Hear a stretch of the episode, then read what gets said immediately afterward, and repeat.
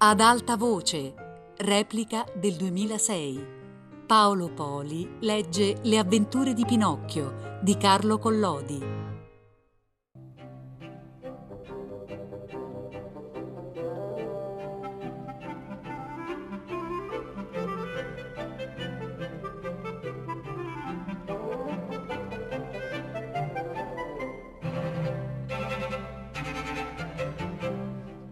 Come andò che maestro Ciliegia Falegname trovò un pezzo di legno che piangeva e rideva come un bambino.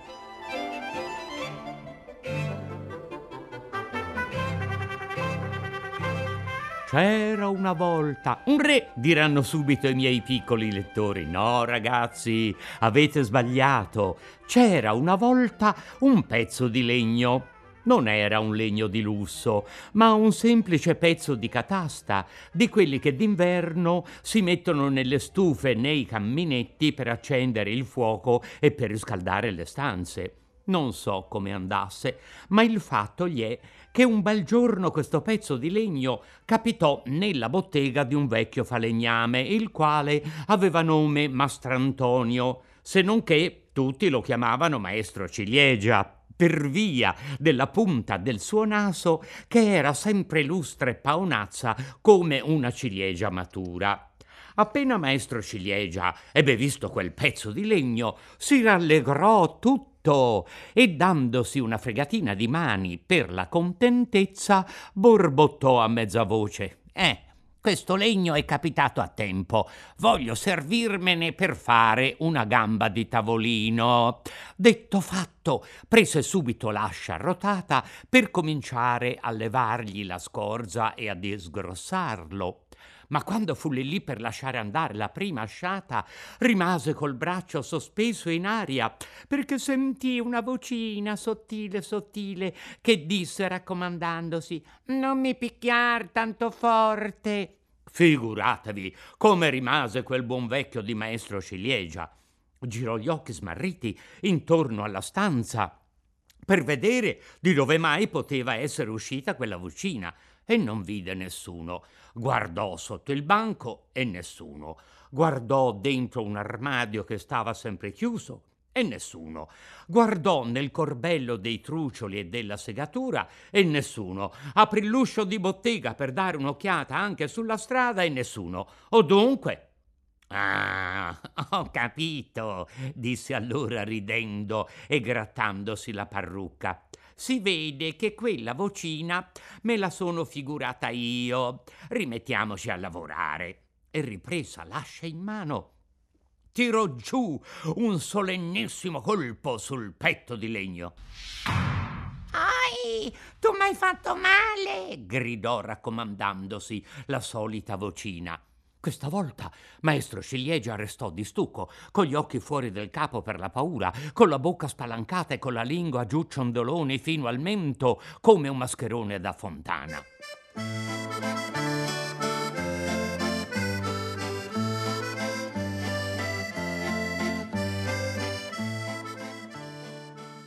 Appena riebbe l'uso della parola, cominciò a dire tremando e balbettando dallo spavento.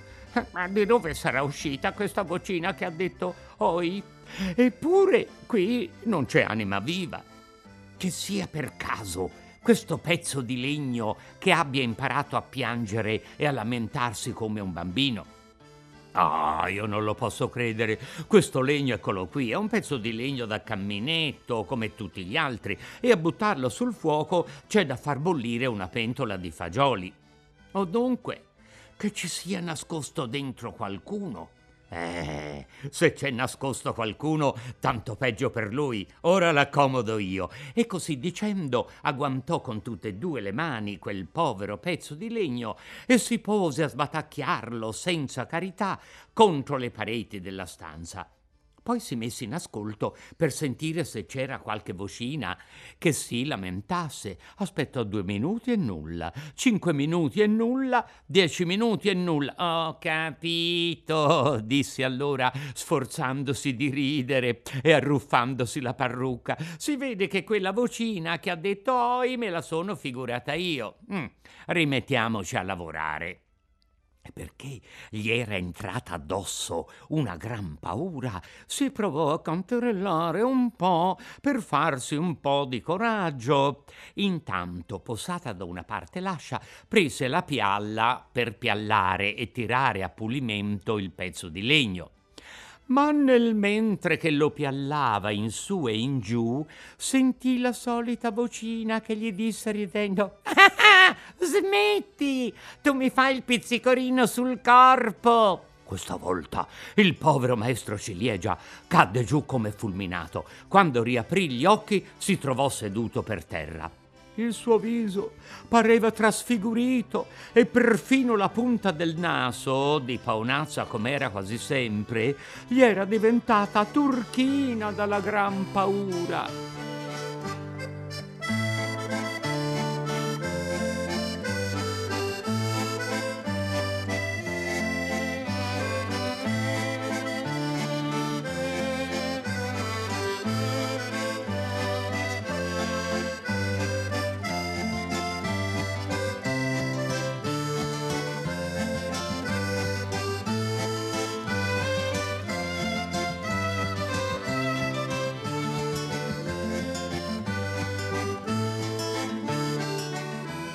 Maestro Ciliegia regala il pezzo di legno al suo amico Geppetto, il quale lo prende per fabbricarsi un burattino meraviglioso che sappia ballare, tirar di scherma e fare i salti mortali.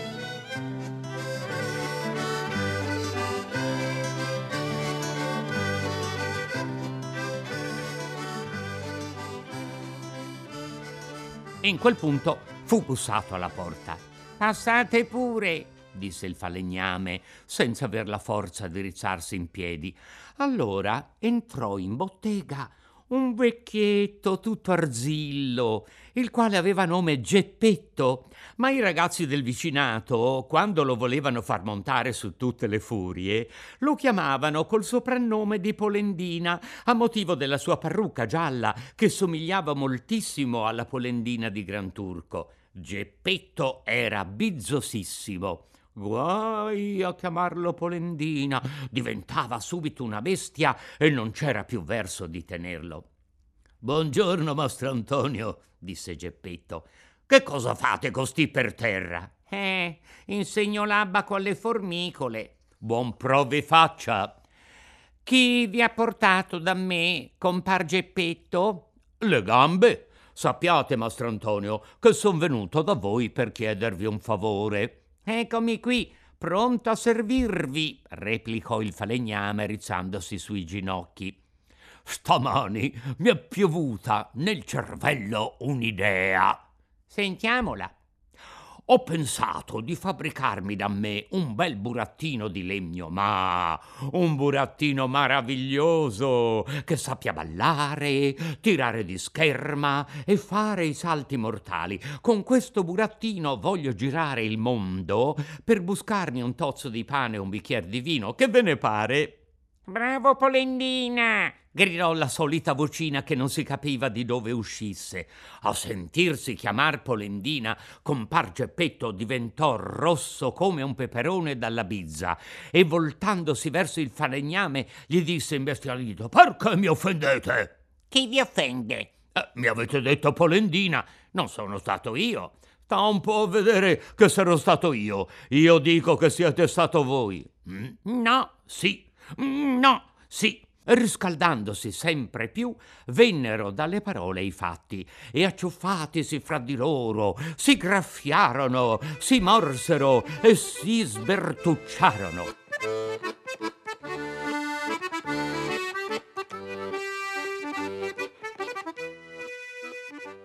Finito il combattimento, Mastro Antonio si trovò fra le mani la parrucca gialla di Geppetto e Geppetto si accorse di avere in bocca la parrucca brizzolata del falegname. Eh, rendimi la mia parrucca, disse Mastro Antonio. Eh, tu rendimi la mia e rifacciamo la pace. I due vecchietti, dopo aver ripreso ognuno di loro la propria parrucca, si strinsero la mano e giurarono di rimanere buoni amici per tutta la vita. Dunque, compar Geppetto, disse il falegname in segno di pace fatta. Qual è il piacere che volete da me? Eh, vorrei un po' di legno per fabbricare il mio burattino. Me lo date? Mastrantonio tutto contento, andò subito a prendere sul banco quel pezzo di legno che era stato cagione a lui di tante paure. Ma quando fu lì per consegnarlo all'amico, il pezzo di legno dette uno scossone e sgusciandoli violentemente dalle mani andò a battere con forza negli stinchi impresciuttiti del povero Geppetto. Ah, gli è con questo bel garbo, mastro Antonio, che voi regalate la vostra roba. Eh, m'avete quasi azzoppito. Eh, vi giuro che non sono stato io. Eh, allora sarò stato io. La colpa è tutta di questo legno. Eh, lo so che è del legno, ma siete voi che me l'avete tirato nelle gambe. Io non ve l'ho tirato, bugiardo. Geppetto, non mi offendete, se no vi chiamo Polendina. Asino. Polendina. Somaro. Polendina, brutto scimmiotto. Polendina, sentirsi chiamar Polendina per la terza volta.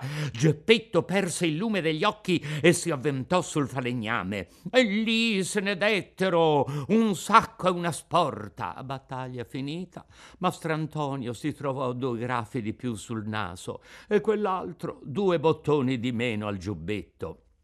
Pareggiati in questo modo i loro conti, si strinsero la mano e giurarono di rimanere buoni amici per tutta la vita. Intanto Geppetto prese con sé il suo bravo pezzo di legno e ringraziato Mastrantonio se ne tornò zoppicando a casa.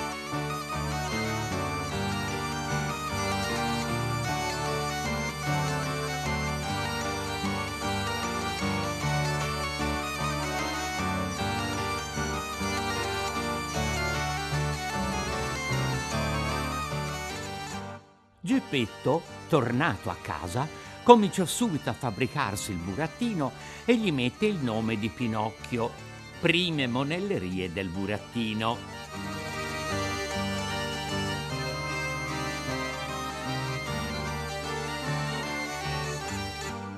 La casa di Geppetto era una stanzina terrena che pigliava luce da un sottoscala.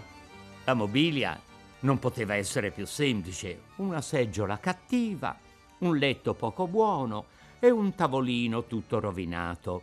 Nella parete di fondo si vedeva un camminetto col fuoco acceso, ma il fuoco era dipinto e accanto al fuoco c'era dipinta una pentola che bolliva allegramente e mandava fuori una nuvola di fumo che pareva fumo davvero. Appena entrato in casa, Geppetto prese subito gli arnesi e si pose a intagliare e a fabbricare il suo burattino.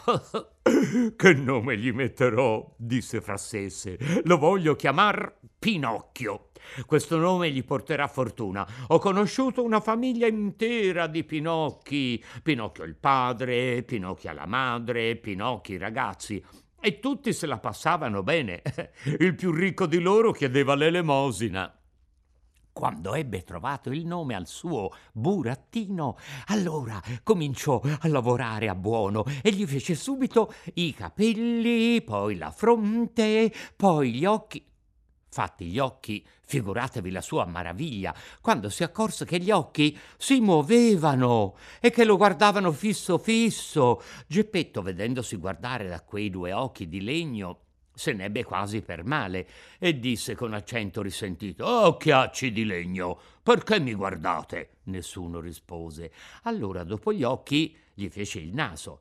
Ma il naso, appena fatto, tutto cominciò a crescere e cresci, cresci, cresci, diventò in pochi minuti un nasone che non finiva mai. Il povero Geppetto si affaticava a ritagliarlo, ma più lo ritagliava e lo scorciva e più quel naso impertinente diventava lungo. Eh, dopo il naso gli fece la bocca la bocca non era ancora finita di fare che cominciò subito a ridere e a canzonarlo. Smetti di ridere, disse Geppetto impermalito. Mm, ma fu come dire al muro. Smetti di ridere, ti ripeto, urlò con voce minacciosa. Allora la bocca smesse di ridere, ma cacciò fuori tutta la lingua. Geppetto, per non guastare i fatti suoi, finse di non avvedersene e continuò a lavorare dopo la bocca, gli fece il mento, poi il collo, le spalle, lo stomaco, le braccia e le mani. Appena finite le mani, Geppetto sentì portarsi via la parrucca dal capo. Si voltò in su e che cosa vide? Vide la sua parrucca gialla in mano del burattino. Pinocchio, rendimi subito la mia parrucca. E Pinocchio, invece di rendergli la parrucca, se la messe in capo per sé, rimanendovi sotto mezzo affogato. A quel garbo insolente e derisorio, Geppetto si fece triste e melanconico, come non era stato mai in vita sua. E voltandosi verso Pinocchio gli disse: eh, Birba d'un figliolo, non sei ancora finito di fare e già cominci a mancar di rispetto a tuo padre. Male, ragazzo mio, male. E si rasciugò una lacrima.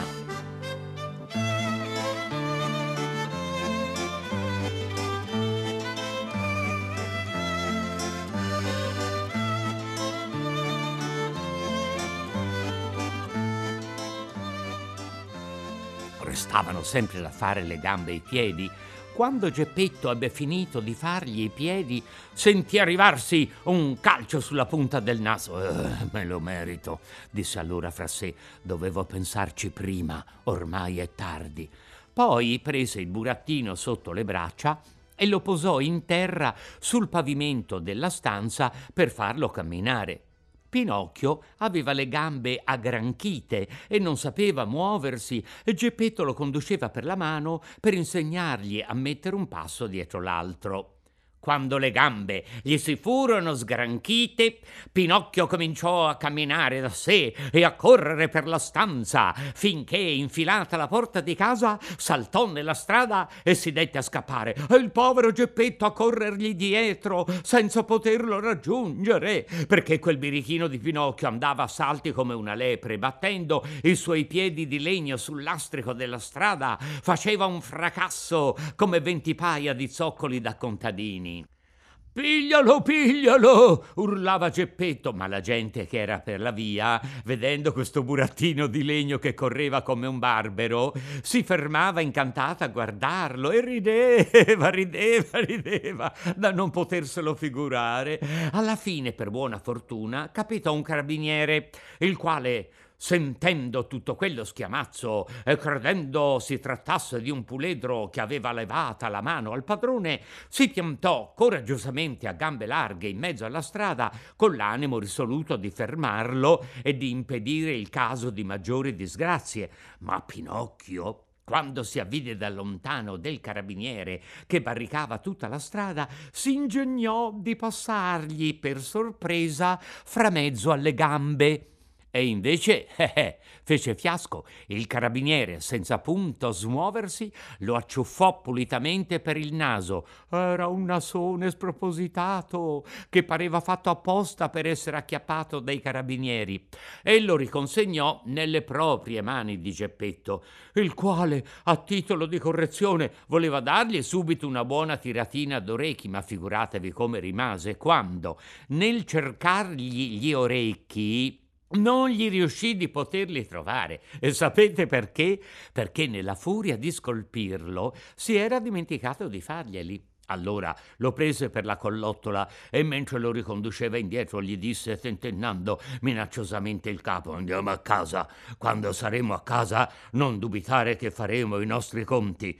Pinocchio a questa antifona si buttò per terra e non volle più camminare. Intanto i curiosi e i bighelloni principiavano a fermarsi lì d'intorno e a far capannello. Chi ne diceva una, chi un'altra. Povero burattino, dicevano alcuni.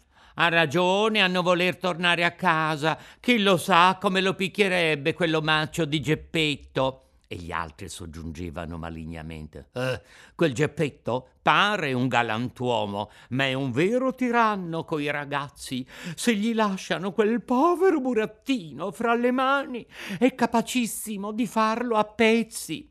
Insomma, tanto dissero e tanto fecero che il carabiniere rimise in libertà Pinocchio e condusse in prigione quel pover'uomo di Geppetto, il quale non avendo parole lì per lì per difendersi, piangeva come un vitello e nell'avviarsi verso il carcere balbettava singhiozzando. Oh, sciagurato figliuolo, e pensare che ho penato tanto a farlo un burattino per bene. Ma mi sta il dovere, dovevo pensarci prima. Quello che accadde dopo è una storia da non potersi credere e ve la racconterò in quest'altri capitoli.